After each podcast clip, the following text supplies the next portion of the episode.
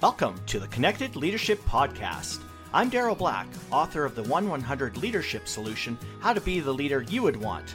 I'm a leadership coach, facilitator, dad to an amazing son, an all around nice guy. At least I think so. I think we're as connected as society as we've ever been, yet we're more disconnected than ever. I want to change that. My purpose and passion is to help you learn to connect so you can be a better leader, a better parent, a better partner. Connected leadership, it matters. Remember to subscribe, and thanks for listening. Okay, let's do this.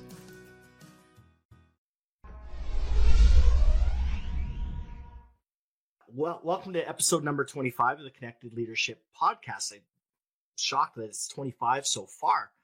So, we're going to be talking about leaders are actually coaches and coaches are leaders. And by the end of the episode, you'll have a better idea of the expanded role of a leader, which is really coach, and how to take what you know at work and apply that to your personal life and vice versa.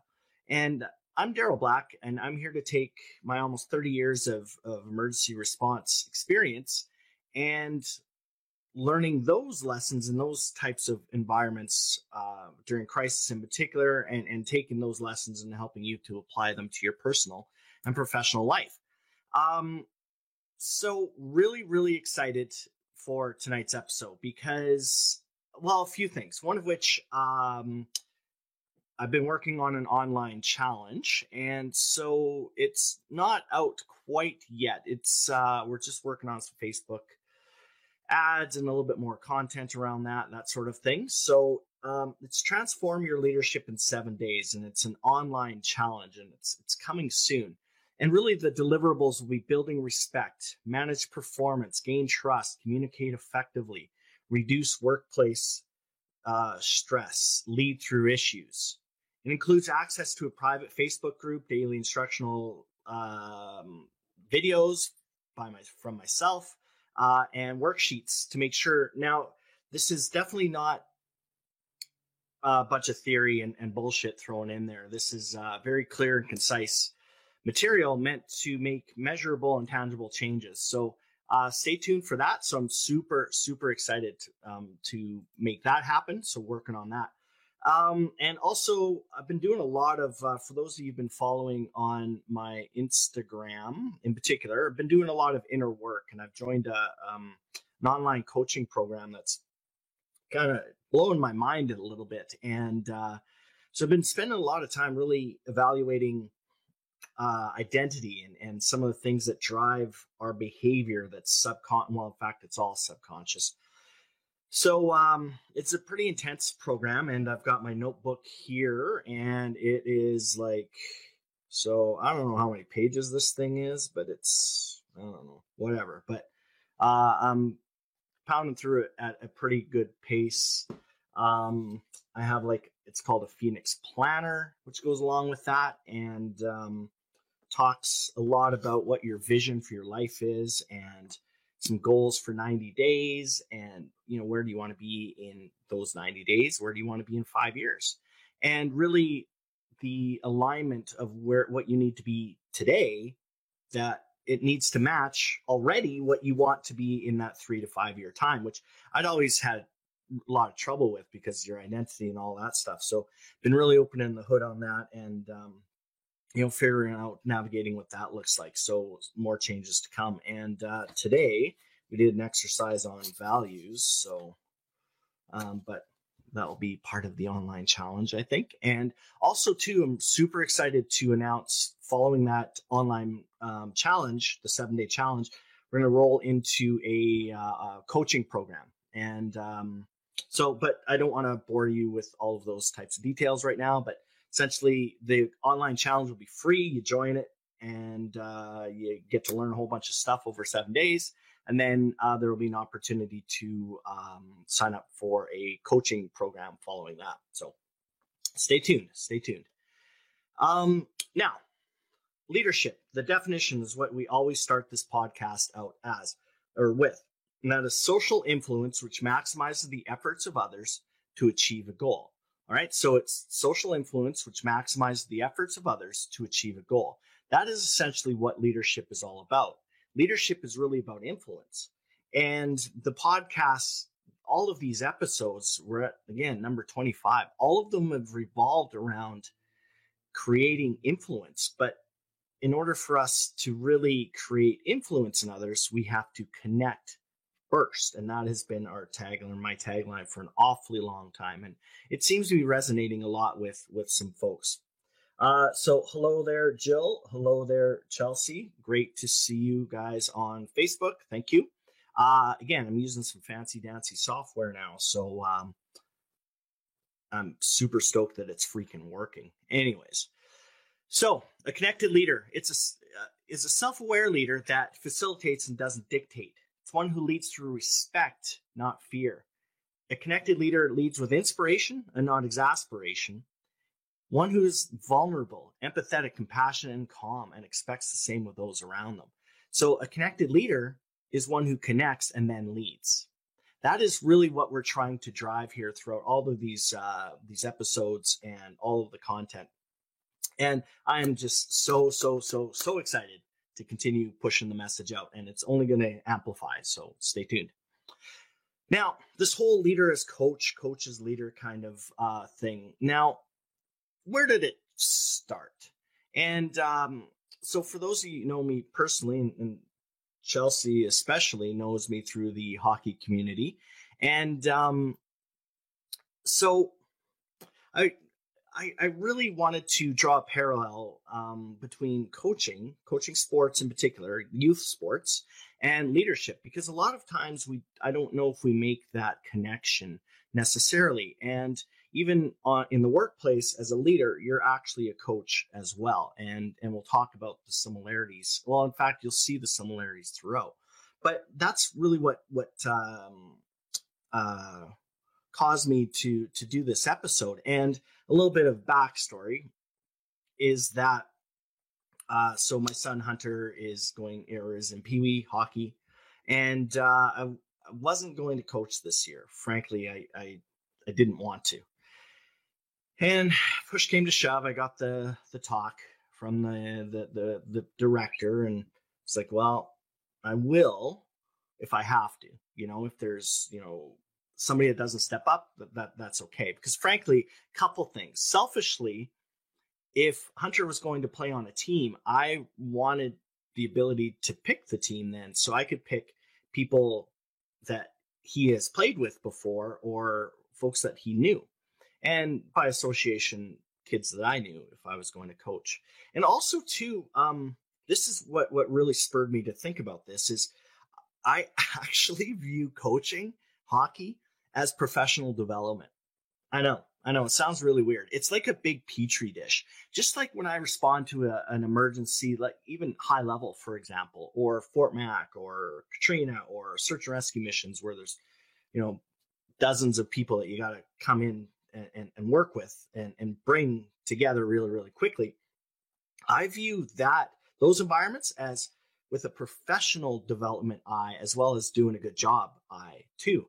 Um, and coaching hockey is no different. And you know, I talked to my brother about it, and he's he's pretty hard ass. Um, and I I've spoken about some of the challenges I've had over the years, and this year in particular, there's going to be I don't want to say challenges, but some some things that that we'll have to figure out, and that's okay.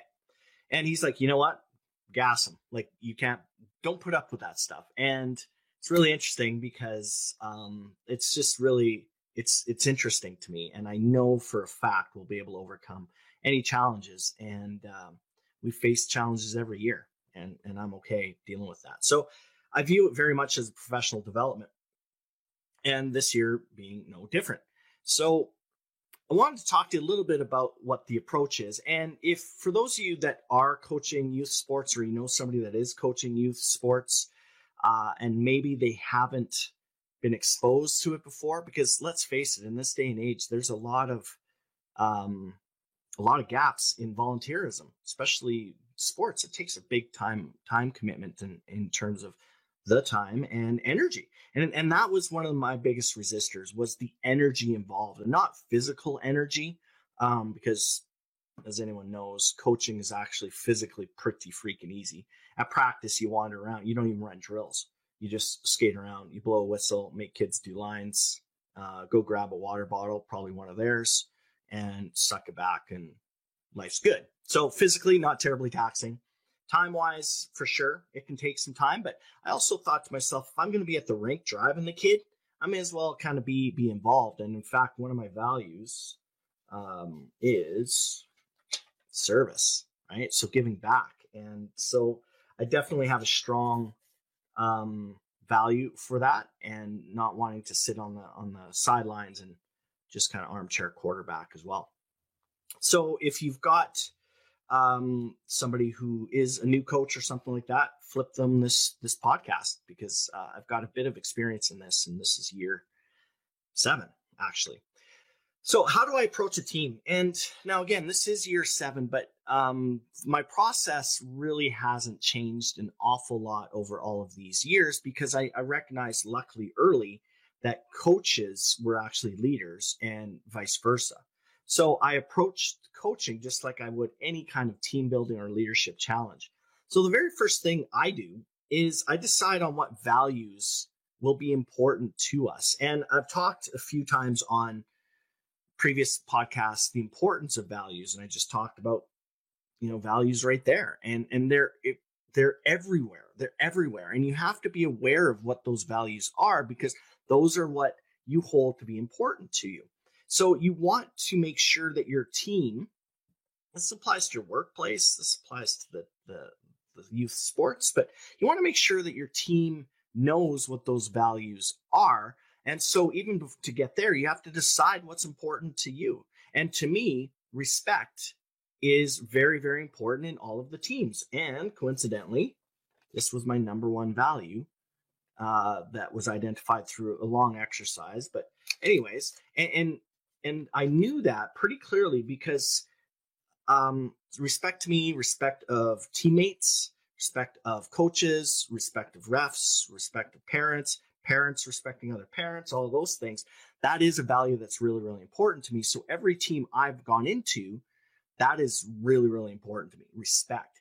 And um, I'm not sure if um, some of the people viewing here um, were with my team a few years ago, uh, where the kids were like just acting like jackasses at Boston Pizza and they were probably 10 9 or 10 i think. And once you get a bunch of kids together and boys in particular well girls as well but boys boys become orangutans. Girls i think become really really loud. Boys ugh, they're just orangutans. They are all over the place. They're active. They're in the bathroom. They're in the woman's bathroom. It was it was terrible. It was terrible. So one of the things that had happened though prior to that you know, we go out for lunch, and uh, I said to the guys, "Hey, boys, um, you know, you're representing your team, you're representing, you know, the the association, your families, you know, the usual raw raw speech." In one ear, out the other, and I get it. I get it. So the boys quickly, you know, it became Lord of the Flies behavior, and um, so knowing that respect is a value of mine and, and that's something that's a behavior that i want to see in, in the teams i coach. We uh next practice we made the boys um do some lines. And so uh they call them well they used to call them suicides but i think we don't use that term anymore so i just say lines. Um and so you, they line up on the goal line in the case of hockey and they're on their backs they're looking up and when I blow a whistle, they go onto their stomachs and then they get up and then they skate to whatever line I want them to go to. Now, just to make sure that the lesson was crystal clear as to why they're doing this these lines and with young kids and any kind of new employee if you if you will be doing any kind of discipline or, or kind of behavior modification it's really really important to continue to reinforce why it is because they're going to extrapolate that oh we're being punished because of uh, one of us was wearing a white hockey sock which is not the case. So for me anytime that sort of discipline has to happen i'm very clear why it is and i reinforce that. So the the boys were on their back and i just made them yell that the raiders behave in public and they would shout it out. They'd go and they'd go to the blue line they'd skate back. Go on their backs again. Repeat. Raiders behave in public.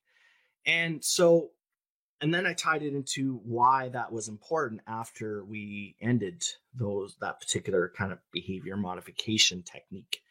And um, even to this day, uh, I I run into some of those players, and they know they know that they behave in public when they're in team environment, even though I'm not coaching. And it ties back into into respect. So right off the bat, you got to figure out what what will be important for your team, or you know, again, whether it be your workplace or or your your team. So values, values, values, values, because that will tell you what's important. And then you know, once I've figured that out, and hopefully it aligns closely with your own values because you're the coach and you can kind of impose these values, for lack of a better word then what you want to do is you want to gather as much as possible like-minded people who share your views, who share your values. And the reason for that is because you want strong cohesion with regard to the leadership team, essentially. So we're talking about, um, you know, uh, uh, an assistant coach or two, uh, helper dads or moms. We're talking about managers. We're talking about treasurers. We're talking about all of these other things. Um, and so that's that's really important is to get your your immediate team together.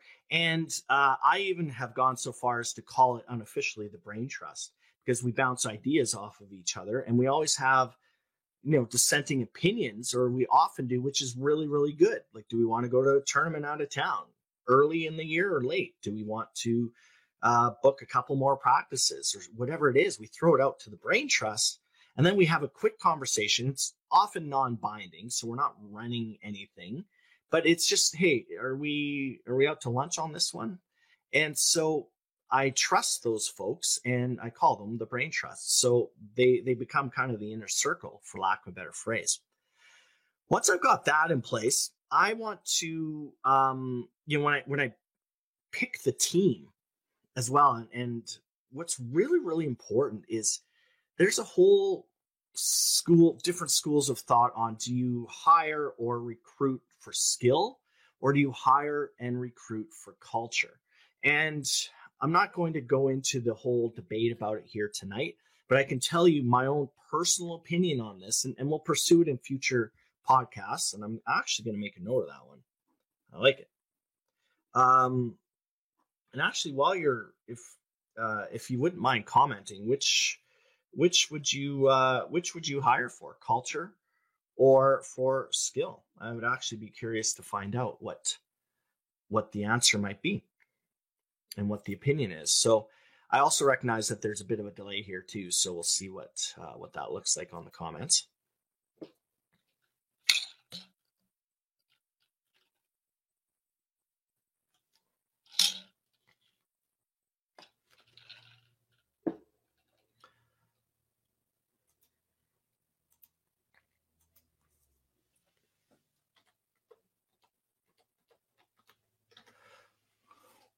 All right.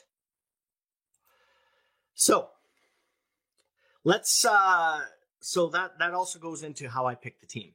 Is I I personally choose culture over skill because culture to me is important. That's the team camaraderie, that's the culture of behavior. Those are the, you know, the values I talked about. So I want folks that will be kind of in alignment with what my values would be. And so I choose culture virtually every single time um, versus kids that maybe have a high skill level and I know them personally and maybe um, you know that that's not the, the team environment I want to go with. So then once I've I've picked the team, I've picked the inner circle, the brain trust, the, the people, the manager, the assistant coach, then I set expectations and I we're going into this ad nauseum in future episodes. And for sure, expectation setting is critical. It is critical because you can even take disparate, different views on stuff and, and backgrounds and all of that stuff. But if you set the expectations as the leader, as the coach, then everybody is on the same page. Now, I know that some associations, uh, you know, want you to actually write it out and people sign it and all those things. I, I get it. I get kind of the liability around that and that sort of thing. But uh, in my meeting, early with the parents, I I, I set expectations, and the, those expectations are, guess what, around respect is a big, big part of it. So not just with the kids, but also as parents. So I set those expectations with the parents, the folks I work with, and equally important, the team. And we're very, very clear. I don't have a lot of rules, but the ones that I do have are black and white. They're non negotiable. So I don't have a long list of do's and don'ts. I, I have very, very few. And, but they're, as I said, non negotiable. So then once we've established that and we get agreement on it, then it's a big part of my job as the coach and the leader is to reinforce what those expectations are, both in a positive and a negative way. So I will reinforce positively if the expectations are being met. But I am also very, very quick to hold somebody accountable on the team um, if those expectations are not being met, for example. So, uh, and I find that in the workplace or an emergency services situation or hockey or whatever, I have to do that more frequently early, which makes complete sense because people are trying to figure out, you know, get the the left or right boundaries. And I make a point of that. I make a point to make sure that I'm I'm hitting on those expectations really, really early and often uh, to make sure that I establish what the team norms will be. So uh, once I've set those expectations, I reinforce them. And I'm constantly, constantly, constantly evaluating. And I'm constantly evaluating not just skills, that's important too, but the culture and are they picking up on those values? Are they responding well? Are they listening? Are they being good teammates? Are they being respectful? Are they being all of these things? And it's not just on the ice or on the field or in the boardroom, it's every or as many interactions as I possibly have with them, can have with them. And also pay attention to interactions they're having with others in on the team or you know or in the boardroom or around lunch or whatever that is and and i'm not being all paranoid and shit but i'm just being very very aware of how that individual or those individuals interact and do they continue to walk the walk and a big part of it is, and I know this is something I was guilty of when I first started as coaching, because as a coach, I was pretty negative. I was, I was really, I was, a, I was a dick. Probably is probably a good way of putting it. Um, because that's that was a culture that I had been raised in when it comes to hockey. Now, some could argue, and I've been described as being tough but fair, uh, which is okay by me. Which is as long as it's that fair part. I never want to be unfair or unreasonable. But um, for sure, I I want to make sure that I'm positively reinforcing expectations and the values and not just being negative Nancy the whole time and leading by a culture of fear. I don't want that at all. So, even more recently, I've been very, very careful and more positive than I ever have been. And in fact, I've even asked, um, you know, my assistant coaches or the assistant coaches that I support and the, the helpers that are on the ice or in the bench say, hey, you know what, if I if I come across a little too heavy handed or too negative, just you know, let me know. And I'm literally okay with that. So then once we've gone through all of that stuff, skills, right? Big part of leadership, a big part of coaching is building skills in those that you support. Again, whether it be in the workplace or on the field or on the ice. And so I use the mentality or the approach of crawl, walk, run and it's it's sequential. The problem if we leap to run and we we kind of burden somebody is we create what's called scar tissue learning, which means we we put on so much stress onto the person that they're they're locked up, they're frozen. They go deep deep into their subconscious into the fight or flight and we've talked about that before. And last episode we talked about fear and specifically what we call irrational fear, which is a fear in the absence of a of a of an actual threat. So keeping in mind that a big part of leadership is creating a good safe environment, we have to make sure that we we build it's a building block approach to learning skills. And using that crawl walk run, the first thing I do is is learning fundamentals basics, just basics. And, and whatever that skill set needs to be, you start off pretty simple and, and you build onto it. And then once you build that technical skill, whether it be in emergency services, the boardroom, or in hockey, then I build stress onto that. So, in the form of what this looks like maybe on the ice is first part of a drill or first first time we do drills, a particular drill, it'll be slow speed, no rush, no pressure from anybody. Just go do it, learn those basic technical skills. Pass the puck from here over to here, throw the football from here to here, whatever that looks like. Now, then once we have a good foundation of that, then I start to amp up the pressure a little bit. So maybe I'll send a coach in to apply what we call pressure. So speed that play up a little bit. And you'll see that it's a lot easier because the player on your team, they no longer have to worry about the fundamentals and the basics of the technical skill. They now have that down. And so they can focus more on now the problem of having somebody come at them than they are of how am I going to make this particular pass. And it sounds really, really rudimentary, but I'm telling you, I, I've trained thousands of people. I've coached hundreds of people. I've played sports my entire life, and, and I'm absolutely hugely supportive of that approach the crawl, walk, run. Do not apply stress too early because it's just going to create scar tissue. And then what will also happen is the the player will do whatever they need to do to get out of that situation, which means they'll make a shitty pass. They're going to cut corners. They're not going to do the skill properly. So you want to make very, very clear to them that they're learning the technical skill first, but then you introduce a little bit of pressure onto that. So it's a process. It's absolutely a process. But if you're a coach, then you need to invest the time and the effort into, you know, into the players. Then once we go from there, then we start building in systems, like systems of systems. So we, we work on that crawl, walk, run, even as a team. So we learn a particular component of a system, another component of that system, and then we put them all together. And then you have all of those different parts, and then boom, away you go. So again, crawl, walk, run is a fundamental premise of any kind of development. And last but not least, a lot of things that I do is I don't change drills up a lot. I keep that the same drills pretty fundamentally the same. Um, and a couple reasons for that. One of which, especially kids, um, they're they're not always the sharpest knives in the drawer. Uh, they're not terribly focused all the time, and so you really want to repeat drills often so you don't have to explain it every time and waste valuable ice time or valuable time on the field. And what that also does is that gives them that fundamental foundation. And then we can com- make the drills far more complex very, very easily to introduce new concepts and, and so on and so forth. So that is my approach. So I'll just go through it really, really quickly again. Uh, first thing I do is is I decide on what values will be in place, and and respect is a big one for me. I gather like-minded people around me to to so I can support them do what they need to do.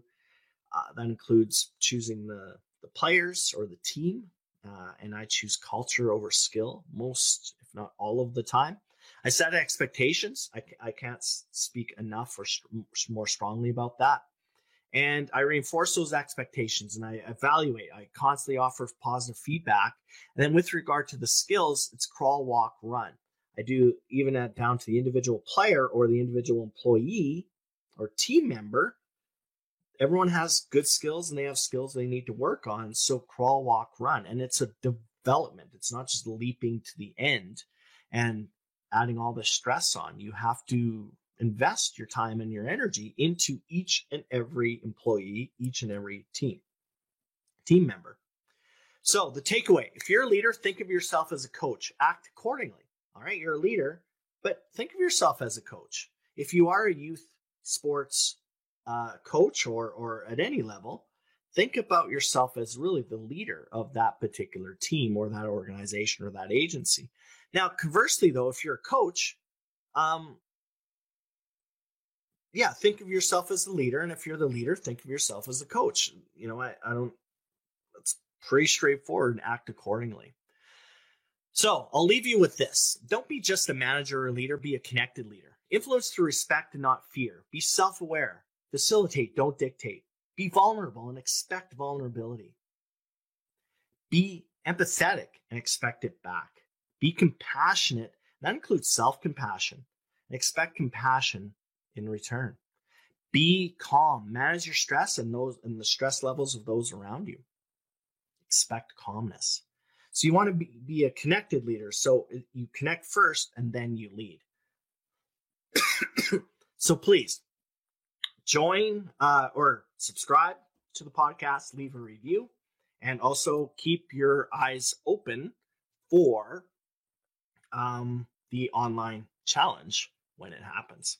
Thanks for watching.